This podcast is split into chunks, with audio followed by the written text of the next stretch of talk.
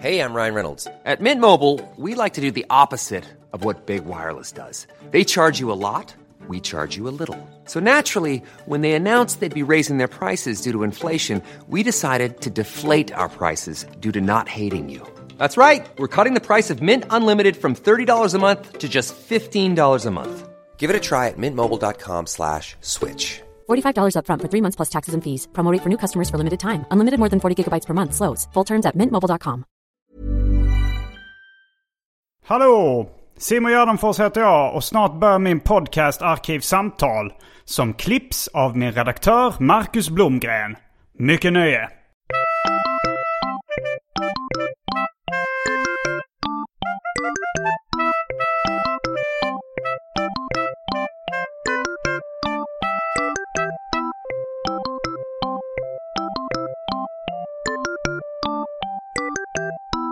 Hej och välkomna till Arkivsamtal. Jag heter Simon Gärdenfors och mitt emot mig sitter David Liljemark.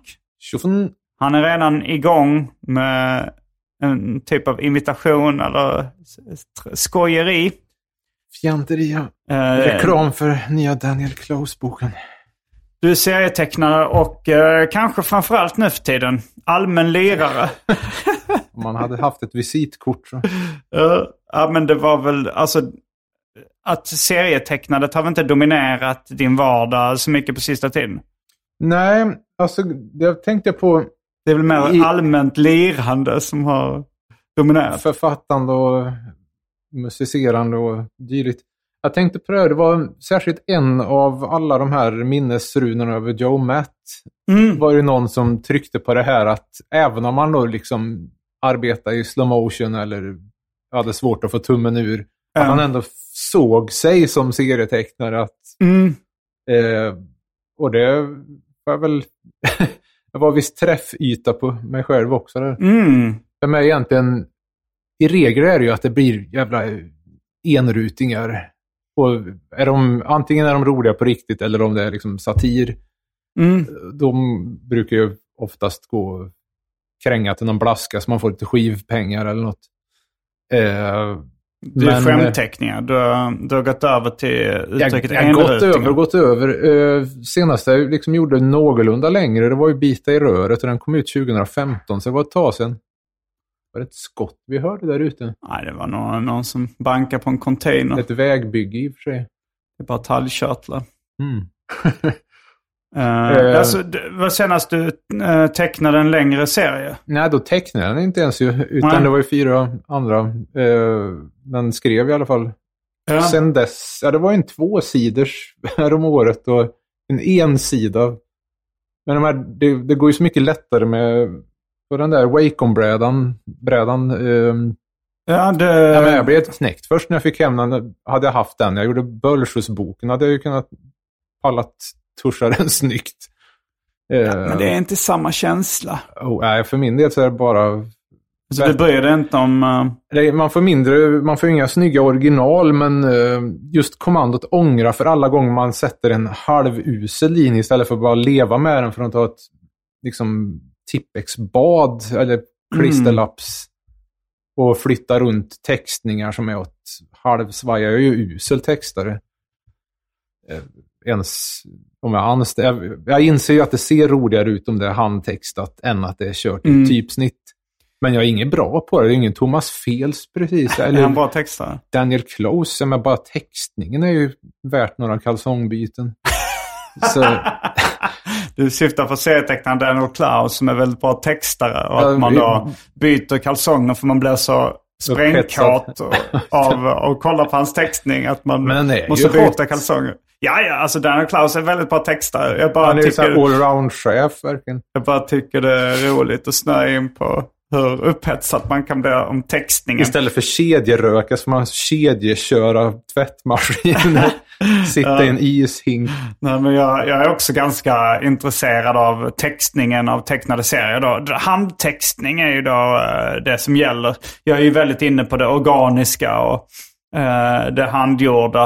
Eh, mest inom tecknade serier då, men eh, även i, i viss mån i annat. Men Men eh, jag kommer... du, jag, jag förstår den där aversionen med... Jag menar, du har ju i alla fall gillat de grejer som jag har gjort sedan dess. Annars hade det väl blivit ännu mindre. Jo, man alltså, inte haft brädan. om man ska vara ärlig så ser man ju inte jättestor skillnad på det som görs på Wacom-plattan.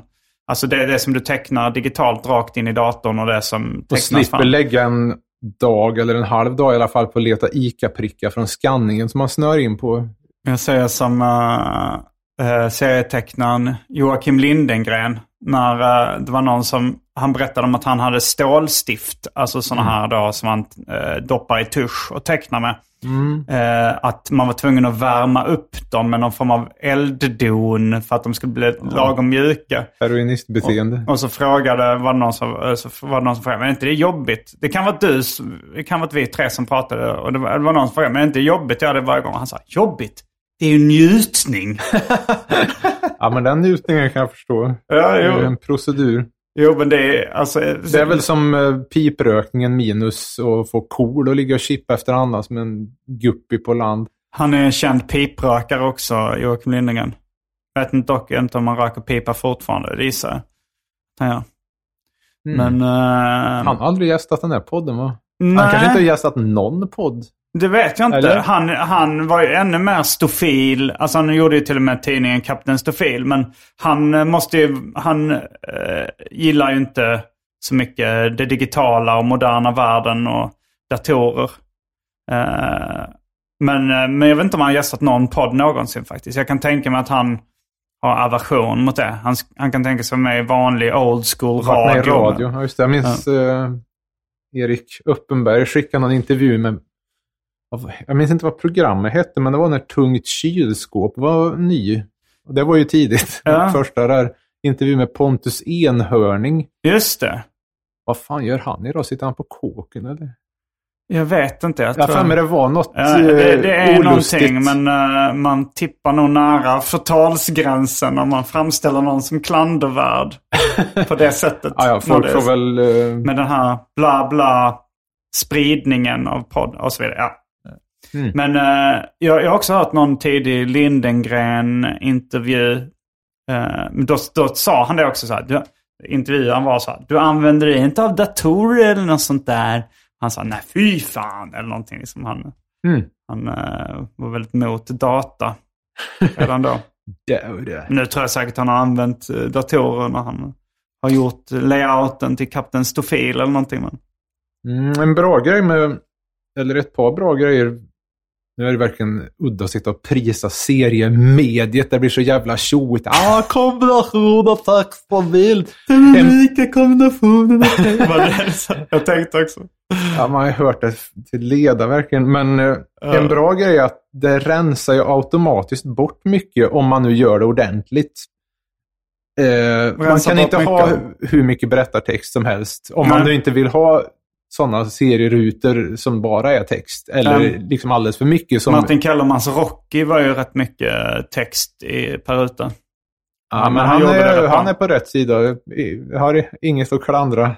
Nej, där. nej, men, eh, men det är mycket text. Däremot vet jag vissa skolor på senare tid som... Nej, det, det är för mycket. Alltså, jag hade ju slängt ut för länge sedan. Mm. Utan att det måste ju vara det, the bare essentials. Och det andra, det kom ju också till... Om man var unge, då tecknade man ju upp vad som helst om man hade en idé. Eller även om man inte ens hade någon, bara för att man hade sånt ritsug. Ja, ja. Eh, men nu vet man liksom att det tar sån jävla tid och är jobbigt så man tecknar inte upp vad som helst. Nej, nej. Eh, Nej, jag, jag tecknar ju, nu, nu tecknar jag lite, jag vet inte om man kan kalla det serier, men jag tecknar en introsida till film, eh, filmen jag håller på med som ska fungera som opening credits. Inspirerat av eh, Comic Book Confidential, introt, där det sitter någon Ogba och tecknar. Mm. Eh, Jo, nej, det var snyggt redan nu. men eh, jag vet inte om man kan, jo det är väl någon form av serie. Det är en, en sekvens, Ja, bild. serie vet jag inte, men snyggt som fan var Ja. det. Eh, Tack. nej, men ehm, Jo, Jag så har liksom lite ut konst- lite så här dåligt samvete, eller lite sug också att ja, men jag borde väl göra liksom ett seriealbum till. Mm. Eh, Känner du minst. inre tvång? Eh, Ja, jag vet inte om det bara liksom... Jag vet inte riktigt vilket det är, men... eh, Eh, Nej, jag, jag citerade faktiskt man, eh, eh, ditt, alltså, eh, jag citerade igår när jag pratade med Andrea. För hon hade också så lite, ja, men kände att hon hade inte gjort tillräckligt mycket kreativa projekt på sista tiden. Mm. Och, eh, och så tänkte hon så här liksom, ja egentligen, alltså de flesta gör ju inte kreativa grejer överhuvudtaget. Eller så här, de jobbar och kanske kollar på tv och tar hand om sina barn och sånt där. Men, eh, så, men jag snackade om att du någon gång hade sagt att det som drev dig att teckna och sådär, det var ett inre tvång. det är så, okej. jag trodde du skulle citera att eh, ja, jag har inte gjort så mycket kreativt. Det blir bra för myten. Eh, men ehm, ja, nej men just det. Det är väl inte riktigt samma tvång där. Eh, Men du känner, du känner inte det vet, man vill ju inte att ha den där känslan av att man går påskkärring en gång för mycket. Vad menar du? Eller liksom att man... Att man håller på, för, känner du dig för gammal för att teckna Ja, serier? jag minns när jag gick påskgubben liksom och kände att ah, men det här var, var sista gången. Jo, men serietecknare har väl ingen åldersgräns? Alltså tänk på Nej, nej, nej, jag- chefen och chefen, Chris Ja, Ware ja. och... Jo, jo, men det är ju samma med gammal, Klaus, de gammal metal och gubbjazz eller Ja, vad fan jag som skulle nog helst. säga att det är mer, eh, alltså om man, om man bara pratar ren estetik, hur liksom charmigt det känns. Eh, så skulle jag säga att serietecknare kan man vara lastgammal. Och det, det alltså, eh, Ali Jaffe som du kallar Mm. honom. Al Jaffe som han själv säger. Han, han tecknade fram tills han var över 90. Och det ser man, känner man inte att han var för gammal för. Det är klart att en gammal hårdrockare eller 90? gammal hiphoppare kan man ju ändå tycka att det ser ju inte jättebra ut. Nej, jag, är- jag är för liksom det här, alla de här... Eh, det är bara kul att det kommer en ny Rolling Stones-skiva. Ja. Alla de- bara liksom, de- åh, de är så jävla gamla. Liksom, jaha, vad är bättre om de vore döda i poolen sen som Brian Jones? Gött att de dog. Ja, men, folk, Jo, nej, men det liv var- är inte så jävla långt. Så jag, jag, släpper in färgen på den fronten. Eh, Men även, ifall, även om du varken gillar liksom, eh, du gillar kanske inte eh, en viss typ av tecknade serier. Låt oss säga strippserien eh, BC. Gillar du den? Uh, är det ingen jag har liksom hatat Nej, sådär. okej. Vad heter han? någon Johnny Hart? Eh, säg någon strippserie du hatar. Vanliga Laban eller den... eh, Nej, Det, är, det är ju inte ens en strippserie längre, men Nemi vid det här laget, för om vi ska ta så här, Ja. öppet mål. Jag menar, vad, vad blev det sen? Ja, du vet. Ja, jo, men, Glad men, alla... men tänk dig så här, eh, vem, vem tyck, vad tycker du liksom är charmigast? Uh, Lise Myhre som sitter och tecknar på sin 80-årsdag eller så här rapparen Petter som håller på på sin 80-årsdag och rappar. Tycker du båda är lika uh, charmiga? Ja, nu när jag säger det, det, det är inte någon större skillnad egentligen. men- Det är liksom vilka du väljer här också. Men en del, en del är, är det uselt när de var 20 så är det ju säkert uselt när de är 80 också. Ja, men man, man, jag, jag känner ändå att det passar. Alltså så här, det är vissa... Tänk eh. Venom Inc. Fortfarande stabilt. Ja, jag har, jag har ingen koll på Venom Inc. Ja, nej, nej, men... eh, Eh, eller jag har bara genom dig så vet jag ju. Men eh, jag vet ju att du gillar det. Du kommer inte, du kommer inte tycka att någon du gillar... nej men alltså, det är klart att är folk, väl man, ska, man ska folk... hålla på så länge. Men, men, då, men tillbaks till dig då. Mhm. Så då, då kommer du inte bli för gammal för att teckna serier. För du var ju skulle chef när du var om, 20. eh, Då kommer du vara chef när du är 80 också. Ja, i och för sig. Det, det var ju det, din teori. Det skulle väl vara rent om man var... eh, såg för dåligt eller för... Man får den samma schyssta linje. Charles M. Schultz, snobben tecknarens darriga linje mot Ja, slutet. just det. Ska man försöka klara det mot OCD-behov. Här kör jag stand-up framöver. Göteborg, Växjö, Stockholm och Sundsvall. Så gå in på gardenfors.com och kolla in biljetter där. Det har inte dykt upp någonting som jag tyckt... Eller jag har... Jag har vissa idéer som kanske borde utvecklas till någon större tjolafräs. Mm. Ibland så Och- frågar jag dig så här, vad är nästa stora projekt från det? Mm. Jag Har tänkte... du något sånt? jag har väl att göra typ ett år framåt. Jag tänkte nästan fråga dig snarare vad, vad du tycker. Vad jag tycker ditt nästa vad, stora vad du projekt- tycker, bara rent uh, hypotetiskt. För det jag vet närmast som jag måste bli färdig med rätt så snart, det är dels förlängd version av Fröding-artikeln till kommande årsbok. Ja, Deklarera en grej till den här husförsäljningen. ja. Eh, och sen...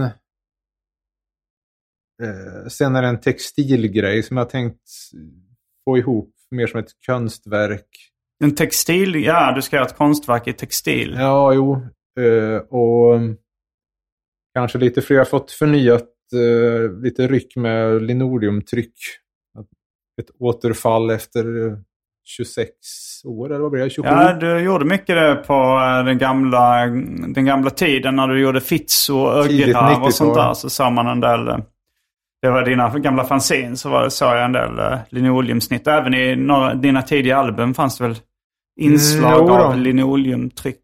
Jo då. Men eh, alltså det jag, det jag tycker att du ska göra, det vet jag att du själv inte vill. Att det skulle göra typ Susanna och Bo fortsättning eller något sånt där. Alltså så här, nej men att du ju sätta dig med papper och penna, teckna självbiografiska serier. Självbio. Om, ja, ja, inte ens, inte ens Susanna Bo utan självbiografiska serier om kanske lite så här år, eh, ja.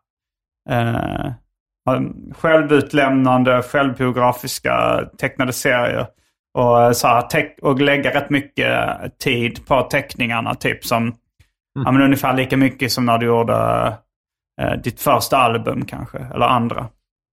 Eller andra Maxine var väl, då, då, då hade du redan börjat fuska med att ta in tuschare. Ja, just det. Ja, Eh, men eh, låt oss säga... eh, ja. ja. Nej, alltså, det, det, och det vet jag att du inte vill.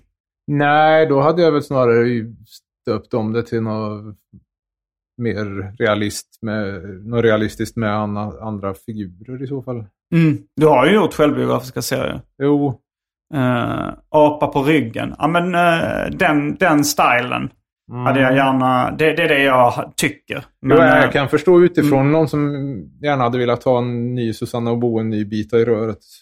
Fast att jag hade tecknat det själv eller någonting.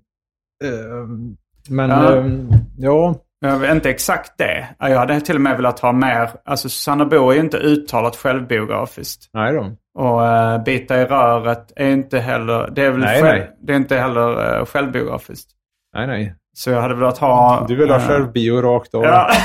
Ja. Mm. ja, ja, det är bra att veta vad som... Mm. Nej, sen så är det ju en massa halvfärdiga um, Fälscht-låtar och alldeles för länge sedan som det spelades Mm. live här. Men det har varit mycket annat eh, under året. Men har- jo, vi har ju inte tagit ens vad eh, nytt sen sist. Eh, för det var ju i juli där. Och då var det ju färskt efter skaldbesök nummer två. Just det, du har eh, tagit reda, letat upp uh, Gustav Fröding, den gamle poeten, eh, hans hjärna. Som visade just sig det. finnas i Stockholm. Jo, eller där skulle väl Roffe Wikström säga, ja, Solna är ju en...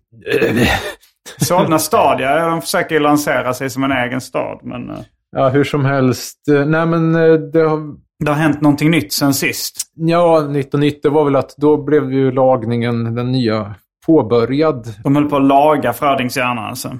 Ja, de, ja just det. Och det blev färdigt lagom till Frödingdagarna i mitten på augusti. Mm. När, Vad, vad är datumet eh, satt efter? Är det hans födelseår eller födelsedag eller ja, död, ja, kring dödsdag? det. Då, då var det mm, fredag, lördag, söndag och sen var det en ytterligare grej som jag inte var med på i Karlstad då. På Det tisdagen är var det väl. svek. Den 22 augusti. Ja, det var nog inte så svekfullt, tvärtom. Eh, på den...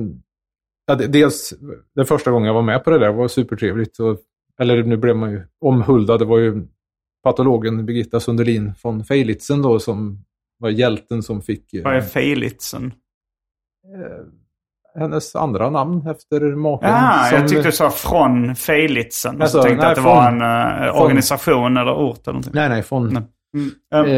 Eh, Och, eh, eller det hade jag ju föreslagit Du blev tilldelad pris då efter ditt arbete Ja, vi fick med att hitta. Frödings så. Ja, Mm. jo, jag fick väl för mitt... Av eh, Fröding-sällskapet då eller? Ja, just det. Mm. Eh, för luskandet och katalysatorrollen kan Mm. jag väl... Eh, ja, var väl min insats i det hela där. Och, eh, nej, det var mycket trevligt alltihop där.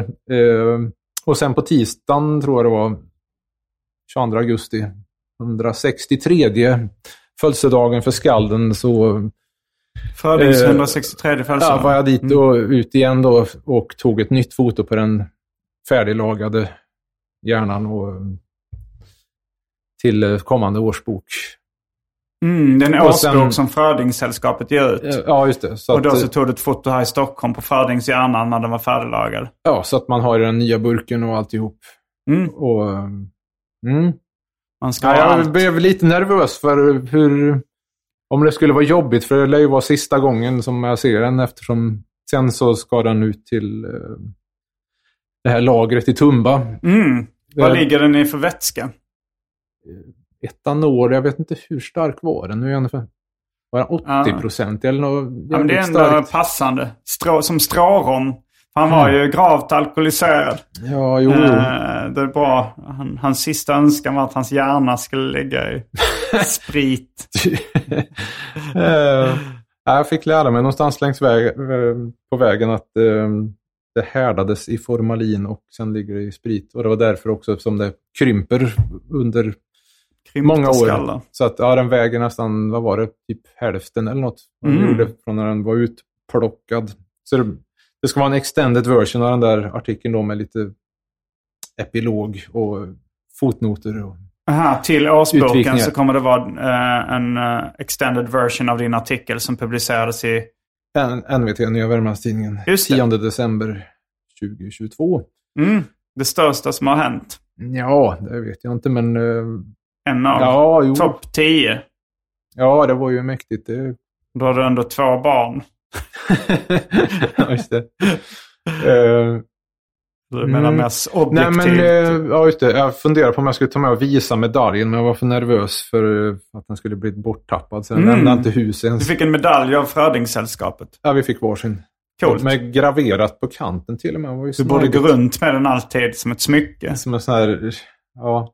Nej, jag tänkte det är inte många smycken man bryr sig om. Jag har vigselringen och så är det den där. Och så Mm. gamla hårdrocksknappar. eh, annars är det nog inte något jag kommer på. Men, Nej. eh, apropå eh, vätska och dryck så har det blivit dags för det omåttligt populära inslaget Välj drycken.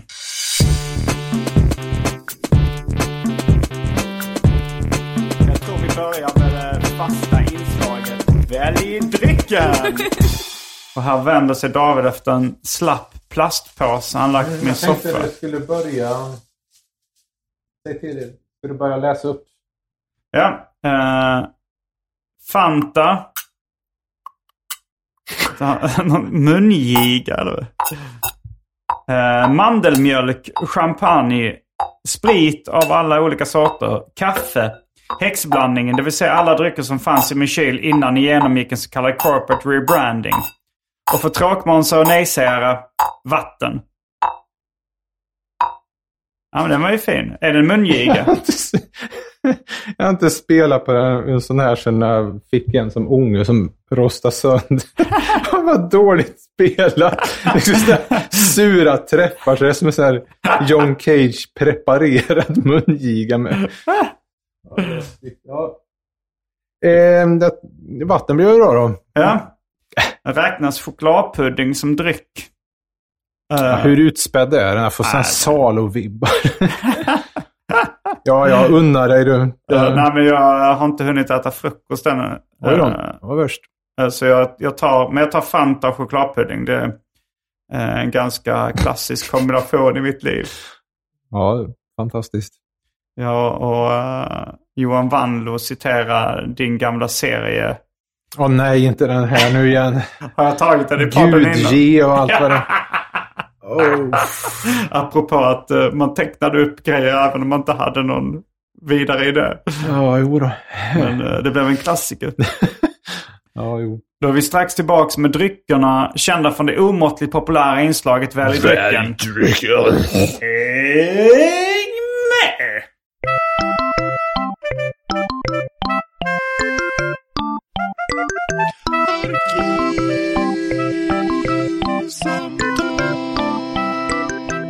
Då var vi tillbaks med dryckerna kända från det omåttligt populära inslaget Välj drycken. Och eh, ja, du har alltså inget riktigt st- det stora projektet som du brukar säga TM eh, på gång. Nej, det är väl just... Det är ju en grej Du har gjort liksom, jag skulle säga ett stort projekt. Ett seriealbum, kanske en, eh, en roman, Roman är väl annars på... en film. Eller, eller då långfilm i alla fall. Eh, vad finns det mer som skulle till- kunna vara Nej, men... ehm, ett stort projekt? Nej, men jag har ju en grej som har legat på backburnern sedan före Bernhard-filmen. Som jag inte vet om jag skulle ta och göra färdigt. Va- eh, Något stort projekt? Nej, men det var ju det här med loppisen. Mm. En tv-serie om en loppis? eller? Ja, fast istället att man skulle göra som en pilot och sen så istället för att göra det att man gör ett seriealbum som är så pass lätt överförbart om någon skulle få feeling. Mm, Vilket ungefär som de gjorde i The Matrix. Att eh, de, de gjorde typ en serieroman som var som de pitchade som, som manus tror jag när de skulle göra filmen. Har jag för mig. Mm, ja, ja, men... Ja, det var en, en lös tanke i alla fall. Ehm, Men då skulle det vara, eh, alltså serieromanen skulle vara eh, säsong ett då i stort sett eller? eller ett pilotavsnitt, eller jag vet Eller inte vad det skulle bli. Men eh, som Och det sagt... är en, liksom en komediserie om en loppis. Nej, komedi vet jag inte. Det skulle vara som Varuhuset, typ. Ja, okej. Drama, en dramaserie. Ja, jo, jo. Men, Mm. eh, jag vet inte. Eh, Jag skulle liksom behöva undersöka om det är lönt att gå vidare med. Ja, men lönt att gå vidare. Ett seriealbum kan man ju alltid göra. Eller en, alltså, eh, det, jag är ju väldigt inne på det här. eh, man ska inte behöva haka upp sig på huruvida någon annan ska godkänna ens projekt Nej, eller nej. inte. Det är mer om jag liksom känner tillräcklig entusiasm själv. Jag menar, skita i lyssnare eller läsare. Det, det är ju inga nyheter. Det är ju några true skallar som lyssnar på Dave-podden. Men jag vet inte om jag generöst om det går ihop med ena handens fingrar och det är Kapten Krok som räknas. Eh, Nej, men jag menar, inte, jag menar inte skita i publiken utan jag menar mer att eh, om, om till exempel jag då vill göra en långfilm. ja, då gör du ju det. Ja, då gör jag det utan att liksom tänka så här. Finns det, eh, kommer Ja. jag få finansiering från Filminstitutet? Finns det intresse från liksom någon tv-kanal som kan Ja, finansiera? ja. Nej, nej, Utan- det går ju inte att rätta sig efter sånt där. Nej, eh, och det är det jag tänkte när, men när, du, när jag menade det här att, eh, att eh, ja, men du, om du skulle göra då eh, pilotavsnittet, då får du göra det antingen nollbudget eller göra ett seriealbum eller något sånt där. Eller, för du sa någonting om att man får se om det finns något intresse för det. Jag, Ehm, alltså, ja, jag sa ju det. Ja, ja, det, du sa Ja, något åt det hållet kanske. Eh, du, är ju, du är ju kungen av uh, skita om det finns något intresse för någonting. Ja, fast egentligen är väl... Du gjorde För, inte, jag, jag tänker att det finns en tripp, trapp, trull. Uh, Du gjorde inte Pontus Lundqvist är väl etta. Fredrik sk- Jonsson tvåa kanske. Jag skulle nog säga att du är, är mer extrem än Pontus Lundqvist just i det. Alltså så här... eh, Jag som gör så svenniga saker ibland. Nja, alltså jag menar så här att du har ägnat, att du, du har gjort mycket om Boltius. Det är inte att du gjort en marknadsundersökning. Vad, vad vill svenska folket ha? Nu Nej, ska just jag det. ge dem det. Det märker att jag har ju faktiskt sökt pengar för att okej, då var det att ja, men jag skulle vilja ha en Wacom-bräda och så skulle vilja göra den här grejen om loppisen. Sökte pengar Fick från avslag, avslag, avslag. Så här, ja, jag tänkte göra en opera om Boltius. Då blev det stöd. Okej, då kunde man ju lägga den tiden. Mm. Eh, och Just den det. blev ju bisarr. Jag kommer fram till om det möjligen går att likna vid att det är liksom min motsvarighet till Finnegans Wake, om det säger något. James Joyce sista roman som är typ ska inte säga oläslig, men eh, ganska svårforcerad. För det är liksom... jag, jag bara tycker det är roligt att du, att du, in, eller att du tycker att ditt eget projekt är... Du jämför det med någonting Nej, som det- är det svår, så- oläsligt Ja, det- slash svårforcerat. Du har då- har då liksom med vett och vilja gett dig in i det här långa projektet. Som du inser är svårforcerat. Ja, nej, det, det låter lite hybris för det är ju ändå en ganska... Det finns ju liksom, det är ju kanoniserat. Det är ju Joyce liksom. Men Ja. folk tyckte väl att va- varför han lagt ner, jag vet inte hur många år det var, 20 eller 17 kanske. Eh, på liksom ett enda jävla skämt nästan. Vad, vad handlade Finnegans Wake om? Oj då. Eh, Vad, vad, vad var grejen med det? Jag, det jag är har väl faktiskt liksom aldrig att- läst Joyce. Jag känner ju till o- Nej, han Odysseus ju- eller Olyssevs eller vad det heter. Alltså som Ulysses. utspelar sig inne i hans huvud hela, hela romanen. Nja. är det inte bara att nej. han går runt och tänker? Jag har inte läst den som sagt. Nej, men- nu ska vi ta... Om vi, Mm. det finns ju en utvecklingskurva i... Han gjorde en novellsamling som heter Dubliners, eh, Mm. till exempel. Fullt läsligt och så här. Och sen... eh, Vänta, vad är det författaren? är du Joyce-fan? Jo, men jag har inte läst så jävla mycket. Mm. det är det som är pinsamt. Det påminner mig om min kompis eh, Fred, eh, Fredrik Sjö då, som eh, eh, vi, vi bläddrade i någon, någon sån här, jag hade en sån katalog där serietidningar och sånt där värderades. Som jag hade köpt på Alvglans bokhandel. ja, ja, den där Eh, seriekatalogen. Och där fanns det en bild på Klas Katt. Mm. Eh, Det var nog Klas Katt i Hell City eller något album. Och då tyckte vi att den bilden var väldigt rolig. Vi hade inte sett serien. Mm. Eh, och, eh, Ni blev jag- fans ändå. Ja, vi blev liksom... Och, och jag vet inte om bo- både jag och Fredde eller bara Fredde eh, läste fel och trodde att han hette Kalas Katt. Eh, och, så, och sen så liksom... Vi hade, aldrig, vi hade bara sett att det fanns. Och sen så var det liksom eh, när man pratade om vad man samlar på. Så sa alltid Fredde så här. Ja, men jag samlar på eh, rollspel, studsbollar och Kalas Katt. Och jag, sa, jag tyckte så här, du, du, har, du har ju ingen... Du kan samla på det. Du äger inte ett enda album eller någonting med, som du säger, Kalas Katt.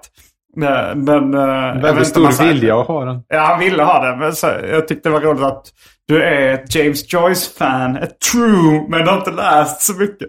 Nej, men man, du? man, man har ju läst om och vissa brottstycken och sen och en biografi har jag ju plöjt i alla fall. Ja, det Eh, låter intressant.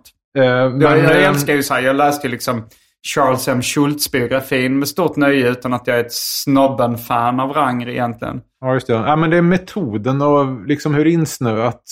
Ja, men, i alla fall, den där Ulysses, det är ju att det är samtidigt en eh, parafras på Odysseen och att han gör det i olika alltså, en stilar. parafras på Odysseen. Ah, Okej, därav namnet. Olika scener och... Alltså det är ju anspelnings-SM och det tog Vad han... heter den på svenska? Eh, Odysseus. Odysseus, Eller nu senast har den väl hetat Ulysses, lik förbannat. Mm. Eh, och den har, utspelar sig en dag i Dublin. Mm. Eh, och det är olika liksom, huvudpersoner beroende på kapitel. Mm, det är inte samma snubbe heller. Nej, det, det är mycket... På Littvet så var det ju... Kom de ju alltid till sista kapitlet som var en inre monolog av frua. mm. Eh, Av huvudpersonens fru. Ja, just det. Ja, det. Den utspelar sig under den dagen då eh, han träffar sin fru Ah. Nora. Eh, men i alla fall, Finnegans Wake, det, det är att språket är liksom så liksom vitsigt och ja, det är en massa ordvitseri och anspelningar och nedsänkt, alltså så att det är helt sanslöst. Jag har ju hört Det från Jonas Ellerström att... eh, eh, minus ordvitsandet. Du är inte så ordvitsig. men- Ja, nej, det, i och för sig alldeles nyss så dog ju han som lyckades översätta hela. eh, Finnegans Wake. Ja, Är det ett fullbordat verk? ja då, visst. Mm. Eh, han levde inte så långt efteråt, men han fick det färdigt. Mm. Hette Work in Progress länge. Eh, och, ehm, för innan har det bara funnits brottstycken, men de kallar översättning för motsvarig jord. Så man får ju liksom en känsla för den. Mm. Eh, och Jonas Ellerström har ju berättat i Joyce-sällskapet att de väl hade någon sån där eh, bokcirkel där de skulle läsa den där. Och ja, ibland får vi till och med vända sida. det var liksom så fruktansvärt mycket anaria. Det och- låter lite som när jag uh, försöker lyssna på Dave-podden. Att det är ganska, det är ganska svårpenetrerat. Alltså, så Jaså. här, nu kommer det en lång noise-låt här. Nu, nu kommer det... nej, alltså, men så här, det det, är är ju- mycket guldkorn i Dave-podden. Men det, det är ju lite svårpenetrerat i mångt och mycket. Ja, det är lite blandat. Men är det, det, Något det, det, det här är liksom mycket värre. Har du Eh, försökt läsa Finnegans Wake? Ja, ärligt. Eller, ja, det är väldigt få brottstycken, men ja, till slut så är det något annat. Att det kommer en rockbiografi som skär uppmärksamheten. Känner du släkt, släktskap med James Joyce? Eh, Det här eh, liksom stilen att, att, att det ballar ur och blir så himla liksom internt och... eh, Det var väl rätt kul, apropå Så- den grejen, att jag tror det var Bibliotekstjänst recension av Orkestern, det här bokschabraket från 96-97 där, som kom ut långt det, senare, det- det- 2012. Eh, där stod det någonstans att eh, boken framstod inte som intern, eller vad? Jag tänkte, vad är det här för mig? Det är vissa grejer som jag säger uttalat. Det är ingen annan som fattar ens vad anspelningen syftar på. Jag tänkte, va? Hur kan han tolka det så? Och en annan grej som var, det, det var lite tjat i DN nyss om det här med usla recensioner och vad folk tog åt sig. Jag minns att jag fick en sämre recension, någon som inte gillar den. Mm. Men hon beskrev boken väldigt rättvisande. Bara att hon tyckte inte det var så jävla kul. jag tänkte, ja, men det, jag kände igen mig. Sen var det en annan... Hur beskriver du boken Orkestern? Ja, lugn lite. Det var att den andra i alla fall. Eh, han verkar gilla den mer, men beskrev den så jävla flummigt. Jag tänkte, vad fan är det här? Så jag föredrog sågningen. Nej, det var experimentroman eh, som har viss anknytning till Susanna och Det är Bo. bara text. Som Det finns kapitelvinjettbilder. Det var det enda Mm. som inte var färdigt eh, när det begav sig. Eh, Vissa fanns i skissform och sådär, men det var väl det som blev nytt då. Mm. Eh, Men på ett... egentligen är jag lite sugen på att göra en ny sån där också. En experimentroman. Ja, eller om man ibland tänker att ja, man kanske skulle ta istället för bara noveller på värmländska, göra roman på värmländska. Ja. Eh, det är ju redan begränsad publik och till och med folk som är värmlänningar är ju inte många som pallar läsa sån där fonetisk. Då tänkte jag, men om man skulle göra den här loppisen-idén fast på det viset, men tänker jag, då kommer jag klaffa lite uset för vissa av de här har jag ju tänkt ska inte eh, prata värmländska om det ska vara någon som kommit från Turkiet eller vad fan. Mm. Då, då kan ju inte den, den låta som ännu en jävla grava bonde liksom. Eller om jag skulle tänka att ja, men det kanske inte är dialekten som är det viktiga utan att jag bara liksom på något sätt skriver någonting. Att jag skulle totalt svänna ut och försöka skriva något normalbegripligt. ja, ja. Eh, men jag vet inte fan. Alltså, skulle, anser du själv att du har blivit mindre liksom, begriplig och publiktillvänd på senare tid? Eller, eh, eller eh, tycker du inte det?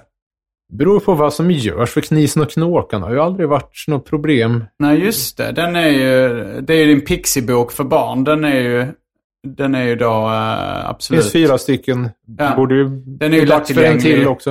De Ja, är väl populära bland kidsen antar jag. Jo då. Eh, men jag menar, i, jag skulle säga kanske eh, Jakten på Bernhard, den filmen. Lätt att förstå vad den handlar om och, och lätt Ja, just det. att... Och, alltså, så här, Ja, men det är ju den Eh. balansen man vill ha. Att man vill ha någonting som är... Precis, det är samma med Ahlströmer Disco. Att, mm, det är en Man- låt du har gjort i disco-takt. om Jonas Ahlströmer. Eh, potatisens... Eh, han- An, andre man på boll, potatisbollen. I Sverige. Ja. Vem var Innan? Mattias Kihlström blir rosenrasande här. Vem var först? Eh, vet han, Olof Rudbeck, den... Var det den äldre, tror jag det var? Eller var det den yngre? Har han blivit... eh, Har Mattias Ja, han var Kihlström... lite eh, tidigare. Ja, Han är aktiv i eh, olika Han eftersnackgrupper för poddar. Så han har, han har kritiserat dig då för att du har sagt att Att Ahlström... Ahlströmer är, det är lite som att Beatles uppfann rock'n'rollen och att man blundar för Chuck Berry. Ja, ja, ja. Eller ja, det finns väl fler Little kandidater. Richard eller... ja. Mm. Men... ehm, Eh, ja, du, du, ja, men, eh, så du vill, du vill liksom ha en balansgång? där Ja, man vill ha gör, någonting, eh, det, det, det är faktiskt ett ideal att ha någonting som är så lättillgängligt så att man kan ta till sig det på Ja. någon nivå. Och sen om man liksom fattar mer så får man ut liksom bonusskikt av, ja, eh, i det hela. Så att det- i Barse med disco så blir man ju pålurad en del jävla liksom fria s- skrämblås här och där. Men det Mm. tänker man nog inte på för att det är liksom en trallig låt i övrigt. och det är liksom, man försöker ju maxa påtvinget av sånt folk förmodligen Mm. inte vill. jag, jag har aldrig hört dig prata om Frank Zappa. Nej, jag har Eh. aldrig klaffat med honom. Nej, även om, även om eh, jag skulle för- gissa på att det finns en del också, en del ett släktskap. Just, just det här du... Han du är virtuos. eh, Ja, men också just det här eh, det olustigt. svårtillgängliga eh, kombinerat med det lättillgängliga. Alltså jag vet inte om det här, det här är bara någon, jag, jag sommarjobbade tillsammans med någon Frank Zappa-fan någon gång. Och jag tror att, alltså han hade ju en, eh, en listetta då som hette Bobby Brown. Ja, just det. Och eh, enligt eh, vad jag hörde då så var det så här att Frank Zappa, eh, han gjorde väldigt svårtillgänglig musik. Liksom lite åt konstmusikhållet eller liksom eh, lite flummerier och sådär. Och sen eh, så var det hans eh, kompis då som sa att, han- för, han, för han sa, ja men sån listpop på radio och sånt det är lätt, jättelätt att göra. Eh, det hade jag också kunnat göra om jag bara hade velat. Och hans kompis sa, nej men det tror jag inte att det, det är lätt att säga att man kan göra det. Ska vi slå vad om att, så, så var det liksom en vadslagning. Jaha, okej. Och så gjorde han Det som låten. med Zappa, jag trodde det var din kompis Nej, där nej, som nej. satt och skrävlade om att han ah, kan göra en hit. Liksom. det varit intressant att höra. Men att eh, då så eh, gjorde Frank Zappa Bobby Brown och det blev en listetta. Så han Okej. vann vadet. Men han lyckades också smyga in lite perversa grejer i texten och sånt där. Ja, Som- med guldduschar och dylikt. Ja. är lite... Så, så att det, det, på, liksom, det påminner om det du just uh, pratade om nu. Jo, Men eh, ja, jag har heller aldrig uh, fastnat för Frank Zappa. var det inte. Edgar Varese som var en stor idol för honom? Jag nog, Vem är det? skulle nog vara, ja, det var väl någon experimentmusiker. Skulle nog vara mer benägen att börja där i så fall. Var han ett fan av Zappa eller var Zappa? Tvärtom, tvärtom. Ja, okej, ja. Ett- Om jag minns rätt nu Jag har då. berättat om när jag eh, var i, på Zappa grill i, eh, jag tror det var i Kalmar. Kan det ha varit. Där de har, vid stationen så har de en, ett gatukök som heter Zappa grill. Mm. Och där så stod det en annons. Så var det liksom, de hade en hamburgare då som hette Zappa-burgaren. Mhm. Och, ehm, och så stod det på reklam, så stod det Zappa en Zappa. Okej. Att man ska zappa en zappa. Och jag, jag, jag skulle väl köpa någonting där. Jag vet inte om jag skulle köpa en zappa men jag hade väl lite tågbyte eller någonting, jag hade lite tid. Så jag frågade han eh, ägaren då av Zappa Grill som stod där och frågade så här, vad, eh, vad menar du med eh, att zappa en zappa? Det låter ju för fan som det där skämtet med Jean-Claude Van Damme. ja. Ja, det är någon radiobusringning jag gjort. Men alltså det med Jean-Claude Van Damme. Men jag frågar, vad menar du med zappa en zappa? Så säger han så här. eh, ja, vi har en burgare som heter zappa-burgare. Ja, ja, men att, att zappa en zappa. Vad, vad är liksom verbet att zappa i det här sammanhanget? Så det är en uppmaning, zappa en zappa. Ja, att eh, fånga in. Eh, som man gör när man zappar på tvn. Så säger jag så här, vadå, att man, eh, man byter kanal på tvn. Ja, ja, men till slut så är man ju klar. När man har bytt kanal då fångar man ju in den kanalen man vill Det var ha. en långsökt förklaring. Jag tänkte snarare om det var nära station. Att man liksom, okej det finns 15 minuter här. Jag kan rusa ner och sappa åt mig en zappaburgare. Ja. Och trycka upp den rektalt. Och så Ja, liksom, men, men att sappa åt sig någonting har man ju liksom inte hört användas. Eller sappat gödar en... Men zappa, jag har hört att mikra, att zappa har jag hört att det är att, att eh, värma någonting i mikrovågsugnen. Kanske menar att teleportera till andra dimensioner. Jag stod där och, och sa, ja, jag har aldrig hört det användas i det sammanhanget. Flera tåg gick som de skulle med och det stod ändå fram Och till slut sa han så okej då, jag, jag tänkte inte så mycket. Jag ville bara använda uttrycket Zappa. Jag Ja, gillar lig- Frank Zappa, okej. Det ligger bra i munnen. Ja. Uttrycket åtminstone. Sen skickade han någon CD-skiva. Han var också musiker den... eh, snubben då som hade grillen. Så han skickade nog sin egen musik på CD. Han, för, för jag la upp det på Instagram, det här, den här okej. dialogen. För Det, var, det var väldigt länge sedan. Men Jag minns inte, det var nog inte riktigt min... Jag är ju som sagt inte Zappa-fan och jag, det var inte min typ av musik. Men eh, jag minns ändå att han, att han sökte upp mig och skickade en CD-skiva. Schysst. Ja. Ja, det är ju service får man säga. Vilken burgare har gjort motsvarande? Ja. Hmm. Ja, vart var vi här nu? Jo, Vi nej, men om, eh, eh, jag måste ju förklara. Ja, ja, ja. Om jag tänkte på Boltzes-operan att vad är, vad är fyra timmar och 23 minuter eller något sånt där. Den är så lång sammanlagt. Ja, två akter. Det är att Hur folk många tänker, tror du har hört, har hört allt? jag tror Lars-Ola Sandin har plågat sig igenom hela, Vem eller det? plågat, han tyckte om det. Ja, trevligt seriefan. Mm. Han har hört all- hela fyra, alla fyra timmar. Eller fyra Jag, jag vet inte, jag, jag tror han kommer... Jag vet faktiskt inte, men det verkar så. Jag såg filmen eh, Killers of the Flower Moon. Alltså Scorsese senaste film. Den var tre timmar och 26 minuter. Jesus. Eh, det, det kan man bli lite rastlös av att bara se det. Du Men- såg det i biosalong? Ja. Åh fy fan. Minns jag såg den sköta sat... Jag vet inte, den sköna satmaran med Barnt någon gång. Det var så overkligt lång. Var det en biofilm eller? Ja, det var med paus och allting. För en, Jaha, nej, det här var utan paus. Mm.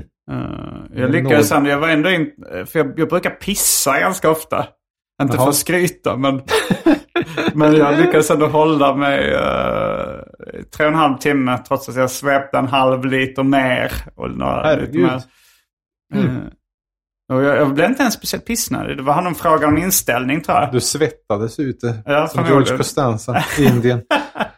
Men eh, jo, för att fortsätta den där liknelsen. Det var att man liksom ser, vad är det här för skit? Liksom man har lagt ner all den här tiden på nästan ett skämt. Men om man. Ser du det som ett skämt att göra en Boltzys-opera? Eller det, det är till och med, du, du har gjort skisser till låtarna. Eller det, på ett sätt, du har ju spelat in låtarna fast lite slappt utfört kanske. Ja, det, är ju, det skulle ju bara vara andra röster så man får slippa den här Terry Gilliam-grejen. Så fort det är någon kvinnlig röst som får en sån här... Eh, och sen naturligtvis simpla... Jag har ju liksom inte en orkester till mitt förfogande eller sitta och skriva ut partitur, men Har du gjort någon eh, ansats för att försöka få den här uppsatt? jag har mejlat två ställen. Det första svarade att de hade fullt för stunden och, det andra för svarade stunden? inte Det betyder ändå att... eh, Ja, en öppning där. Nej, man skulle höra av sig om det var något. Nej, man fattar att det inte... Jo, där, det Men i alla är inte fall- det någon också Monty Python-sketch där det är så här eh, aspirerande författare som sitter och läser sina refuseringsbrev. Så här, eh, not what we're looking for at the moment. At the moment! That means there's a chance. Ja, just det. Nej, men eh, om man faktiskt ger det tid så kom...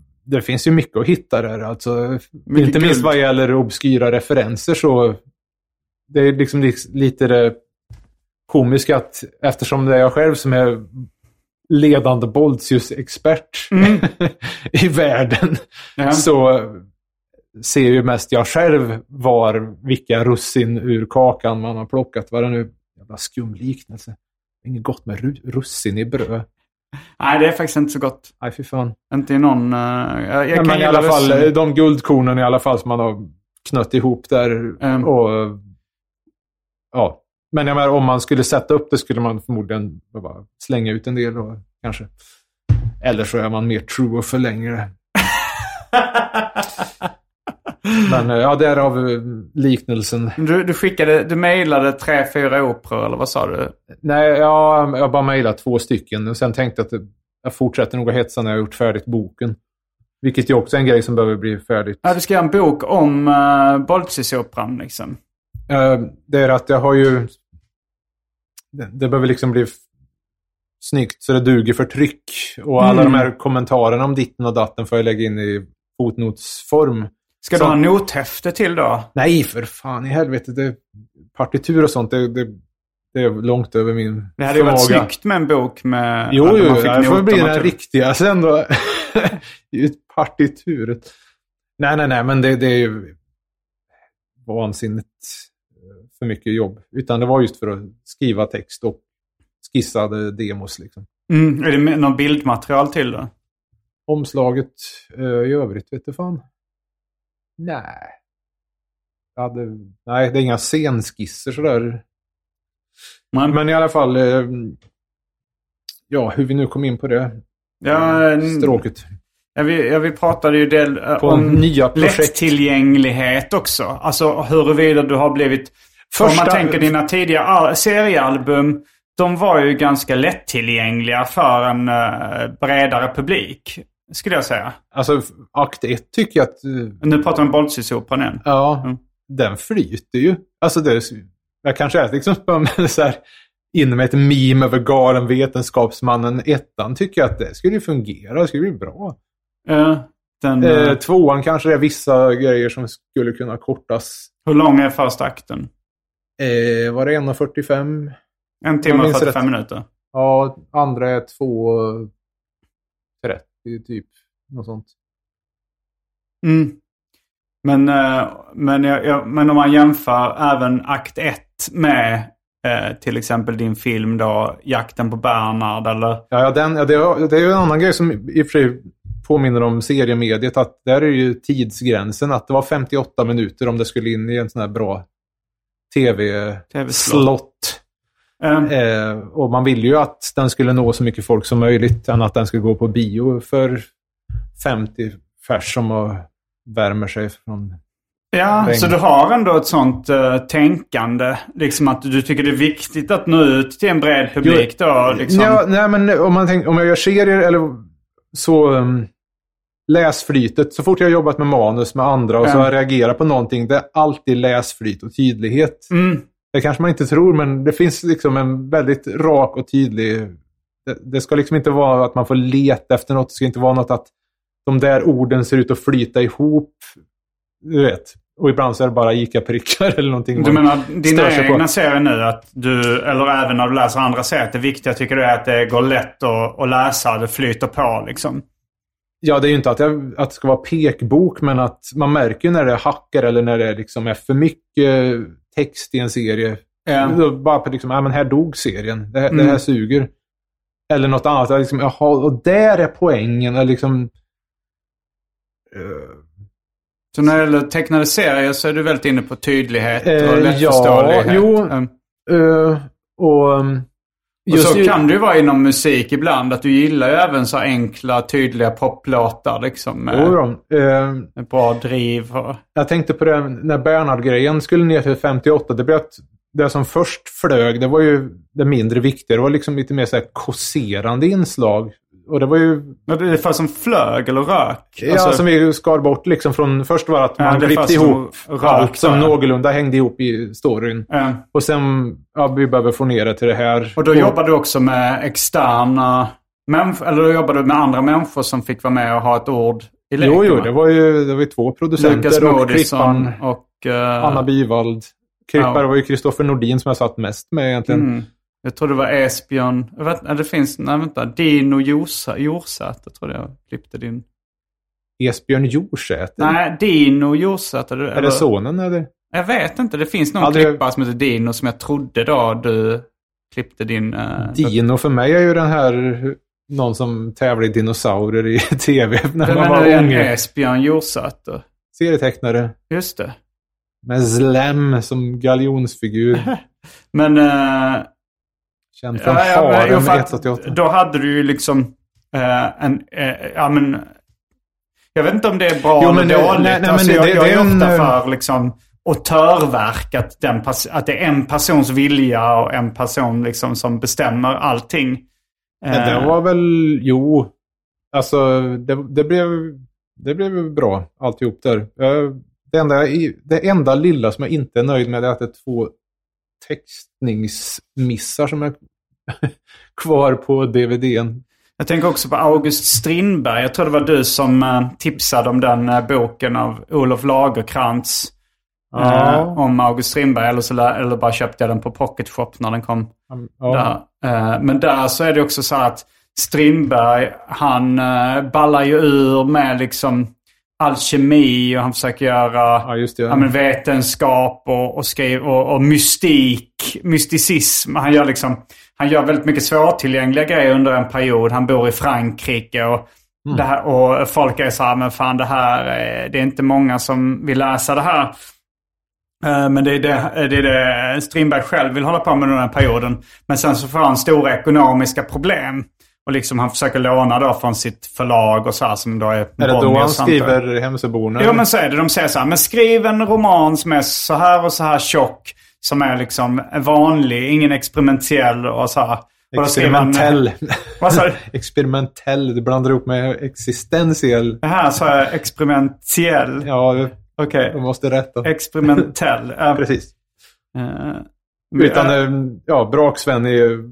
Eller Ja, Braksven, den är ju jättebra. Det är en Jo, klassiker. och då så skrev han ju liksom en av sina mest populära böcker någonsin. Den som Eh, kom efter var väl jävla sega försökte den. Vad hette den i Havsbandet? Uh, jag är inte Strindberg-kännare av rang precis. Men Nej. när jag började på den tänkte fy fan vad segt. Det var för mycket miljöbeskrivning eller något sånt där. Men det är lite som det här eh, Bobby Brown av Frank Zappa. Liksom att det är så här när han... När en, en liksom väldigt begåvad eh, konstnär som gillar att göra eh, experimentella verk och svårtillgänglig konst. Men när de liksom så här tvingas eller genom en vadslagning eller bara så här försöker göra någonting mer lättillgängligt så blir det odödliga klassiker liksom. Mm. Ja, det, på ett sätt så... um, man behöver väl ha en hit för att, som inkörsport. Ja, Ehm, men jag tänkte en annan grej med Bernhard-filmen är att jag hade ju vissa käpphästar för jag ville att alla Bernhard-lappar som jag hade då skulle vara med i filmen på ett eller annat sätt. Och det är de. ja fast Även väldigt om de, snabbt. ja, just det. Så att den, om man sitter och trycker på stillbild, det finns ju väldigt mycket info. Om man säger så. Om man Mm. vill liksom läsa de här.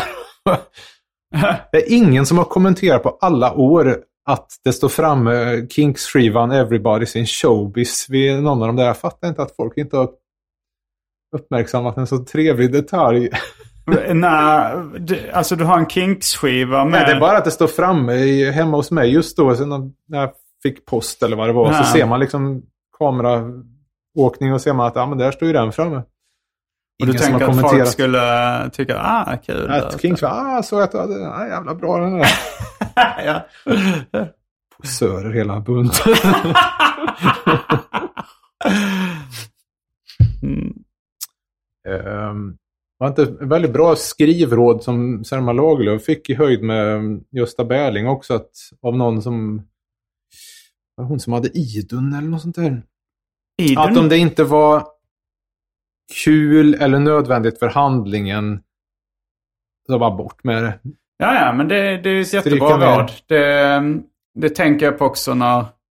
eh, ja, men att antingen ska liksom föra handlingen framåt, eh, vara roligt, eller det Relevant tredje kan vara sätt. ja, men säga någonting om karaktären kanske. Att man får reda på Ja, vilken typ av, eh, vilken karaktär i filmen det är. Mm. Men sen, jo, ja, men det, det känns som ganska självklart tips nästan. Hade jag haft en filmkamera så hade man väl kunnat ställa till med en del grejer också. Jag har ju, jag har ju Irlanda, tillbaka på Irlanda-skolan-dockan hemma. Mm. Den- din mobiltelefon skulle jag gissa är bättre än de flesta Just min mobil är jävligt usel så att jag skulle i och för sig vilja ha en egen sån som jag hade till Bernhard-grejen bara för att se vissa kassetter där som jag inte kunnat se på. Mm, en videokamera då som kan ta små kassetter liksom, eller? Eh, ja, just det. En sån här DV-cam, vad den Mm. hette. Eh, Det går nog att lämna jag- in på, eh, på vissa ja, det är ju dyrt. Ja, det är det faktiskt. Men jag vet inte, man, den där dockan. Jag funderar på om man kanske gör något helt annat. Någon experimentell film och använda den där. Exponentiell. Ja, just det. Mm, fick man lära sig något nytt. Något sånt där. Ja, men det är just den där balansen mellan rakt berättande och att det är något freakigt. Mm. Om den nu måste med, men i regel så blir det ju roligare med lite kryddor i den Jo. maten i alla fall. Eh, jo, men uh, internskämt och sånt eh, går ju alltid att få med. Jo. Även om, även om eh, liksom, men då ska det ju gärna gå, det, det ska inte stå och falla på det där internskämtet. Utan ska, alltså Ja, man ska det. fatta handlingen Eh, även om man inte är med på internskämtet. Ja, just det. Jo, det blir som ett bonuslager där. Mm. Jag har inte ens hunnit fundera på... Ja, just det. Ja, det, kan... det kanske jag ska ta off mic. Mm. Eller inte. det Patreon-exklusiva. Mm, jag funderar på det här med 50-årskalas. Vad Just det, det har jag på? funderat på. eh, hur, eh, hur du ska fira din 50-årsdag. Det är ju om några veckor. Ja, några En veckor. månad. Vad är det nu? Den är 30 oktober när vi spelar in här. Så att det är Ja. 14 december. Ska, man, eh, ska man rensa kalendern? Nej, jag vet inte, jag funderar på ett slappt öppet hus igen som var när jag fyllde 30 och 40. Ja. Är det att det är lite mer hårdvarning än det har varit eftersom eh, jag tog ju farväl av barndomshemmet i sommar också. Mm, du sålde ditt barndomshus och då var det en del grejer som rök in i din nya lägenhet eller?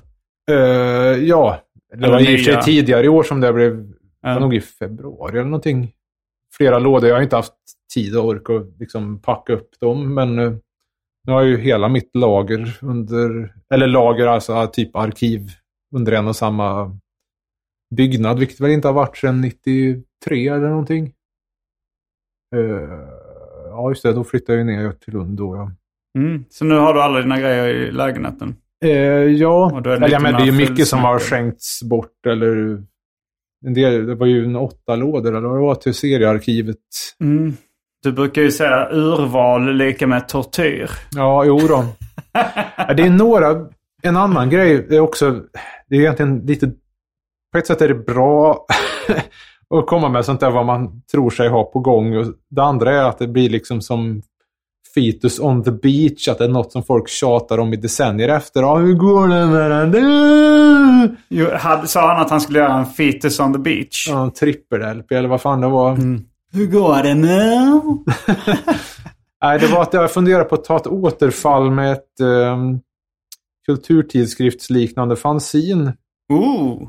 Har, har du Ja. någonsin haft ett kulturtidskriftsliknande fanzine? Nej, det var mer så jag tänkte som en... eh, fort, om det nu blir av nästa år i så fall. eh, som en fortsättning på uh, David Liljemarks underbara värld-boken i viss mån. D-Love.